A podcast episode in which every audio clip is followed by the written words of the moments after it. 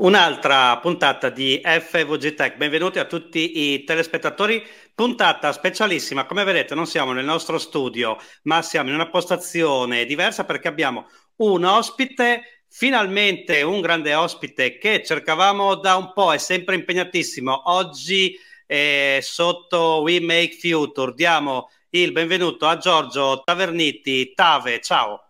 Ciao, ciao Gabriele, grazie per l'invito. Allora, noi ci sentiamo per parlare di Google e tutto quello che c'è collegato assieme dopo la sigla. FVG Tech. La tecnologia in tv. Un programma di Gabriele Gobbo.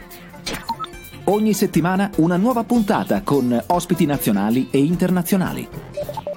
Ben rientrati in questo studio speciale, puntata fighissima. Oggi Giorgio Taverniti con noi per parlare di Google, oserei dire Google Liquido, il titolo di uno dei suoi libri. Benvenuto Giorgio. Ciao Gabriele, grazie mille. Allora, mh, al di là del We Make Future che state organizzando, organizzate ogni anno, vedo un po' di colori dietro che lo ricordano. Come sta andando l'organizzazione? Dai, bene, sì, come puoi vedere qui sono nello studio perché eh, ovviamente è difficile montare, smontare, eccetera, eccetera, ma abbiamo deciso di lasciarlo così e quindi, insomma, abbiamo creato questo set che usiamo per le interviste di questo periodo. L'organizzazione sta andando benissimo e non vediamo l'ora di arrivare a Rimini.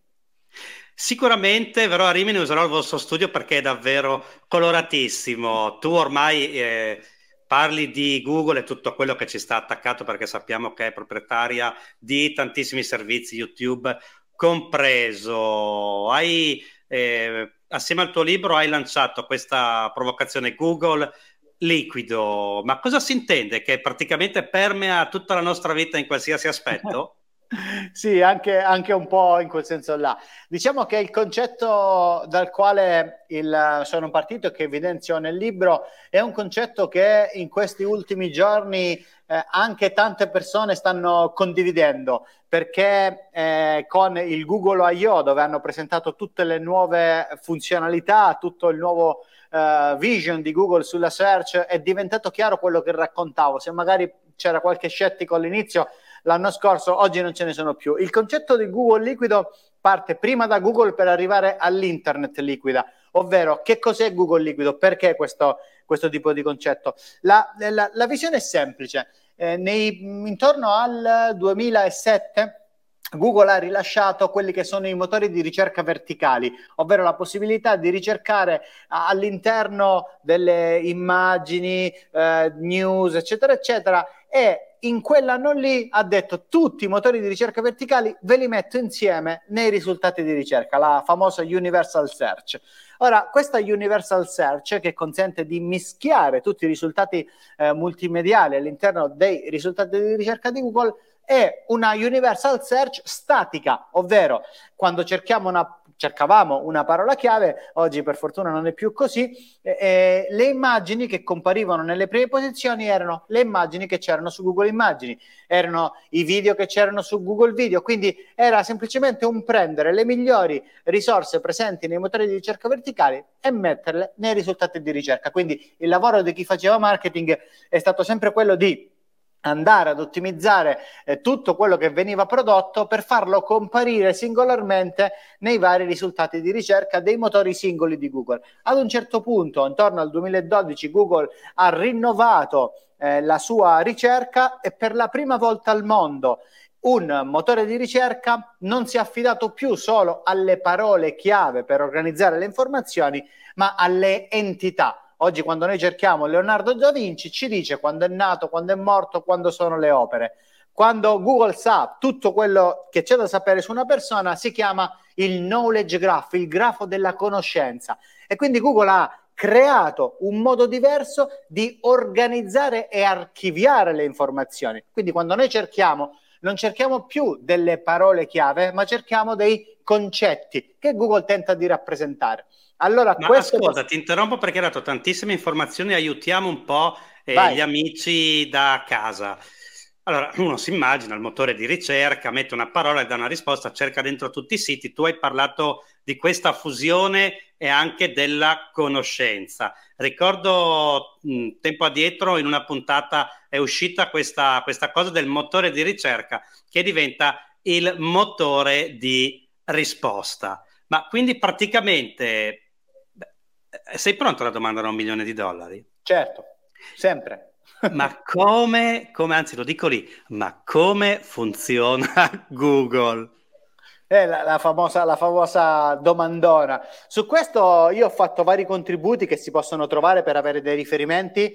Eh, quello al quale sono più legato in questo periodo è il corso di HTML per SEO, dove c'è una spiegazione di che cos'è e come funziona eh, Google, perché Google ha un motore dietro molto complesso, dove alla base di tutto il suo motore è tentare di capire con l'intelligenza artificiale cosa vuole davvero una persona quando digita una determinata frase all'interno del motore di ricerca e cosa vogliono tutte le persone che cercano quella chiave, quindi una rappresentazione. Facciamo un esempio pratico. Se io sto cercando in questo momento Bologna e lo cerco io come Giorgio Taverniti e lo cercano 100 persone, su 100 persone magari 50 persone, non lo so, stanno cercando il meteo, 20 persone informazioni sul comune, eh, eccetera, eccetera. Tutte queste informazioni che Google tenta di elaborare per sapere quello che noi come umanità cerchiamo, vengono rappresentate nei risultati di ricerca. Google è la biblioteca del mondo dove noi cerchiamo delle informazioni, quindi il compito principale di un bibliotecario è che cerca di capire che cos'è che vuoi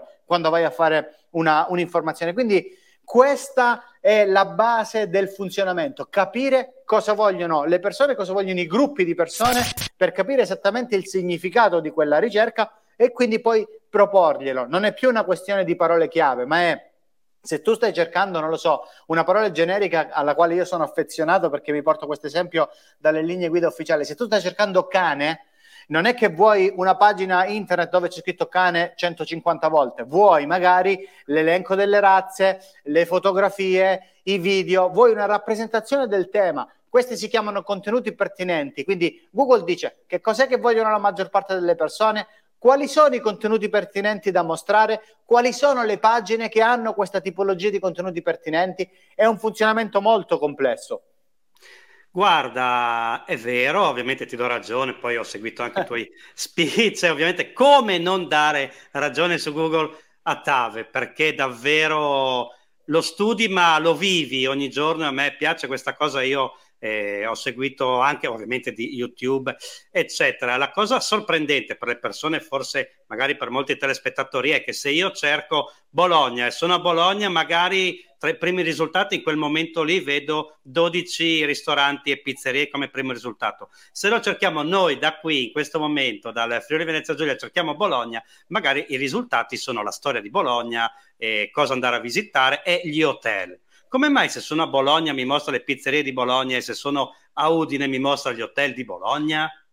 Eh sì, perché è una ricerca contestuale, assume che se sei eh, vicino no, al posto, quindi geograficamente vicino al posto, vuoi delle attività che sono vicine a te. Ora questo è un momento particolare per Bologna e per tutta l'Emilia Romagna e quindi probabilmente anche se cerchi da fuori eh, della, di questa fantastica regione eh, troverai delle informazioni purtroppo relative all'alluvione con Google che mette il risultato questa informazione e anche Google News con tutte le immagini che sono relative a questo. Però tralasciando il periodo il motore di ricerca lavora sulle chiavi contestuali geograficamente, cioè dice c'è una, una, persona che è in quel posto, sta cercando una chiave che ha in quel posto delle attività e allora le metto in rilievo. Se sei da lontano invece è ovvio che vuoi altre tipologie di attività, magari vuoi andarci a dormire, ecco perché può mostrare gli hotel.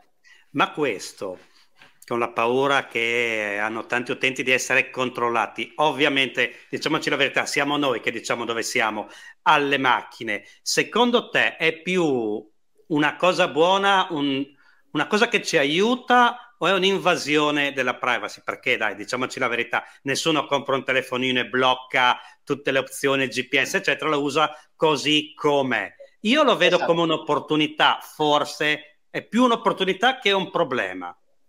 Guarda, secondo me al centro di tutto dobbiamo mettere, dovremmo mettere, perché ancora non c'è, la consapevolezza.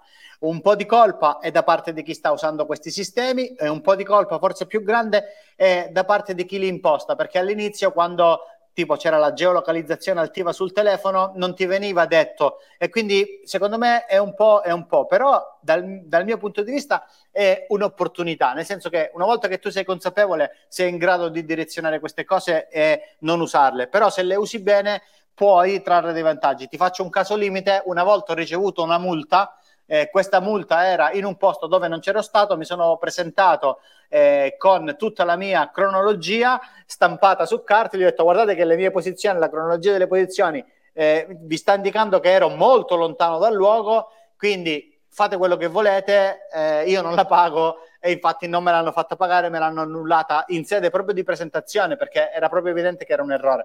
Eh, ci possono essere tanti eh, utilizzi, di sicuro io quando vado a usare per prova altri motori di ricerca che non hanno funzionalità avanzate come quelle di Google, mi stufo abbastanza spesso e torno indietro.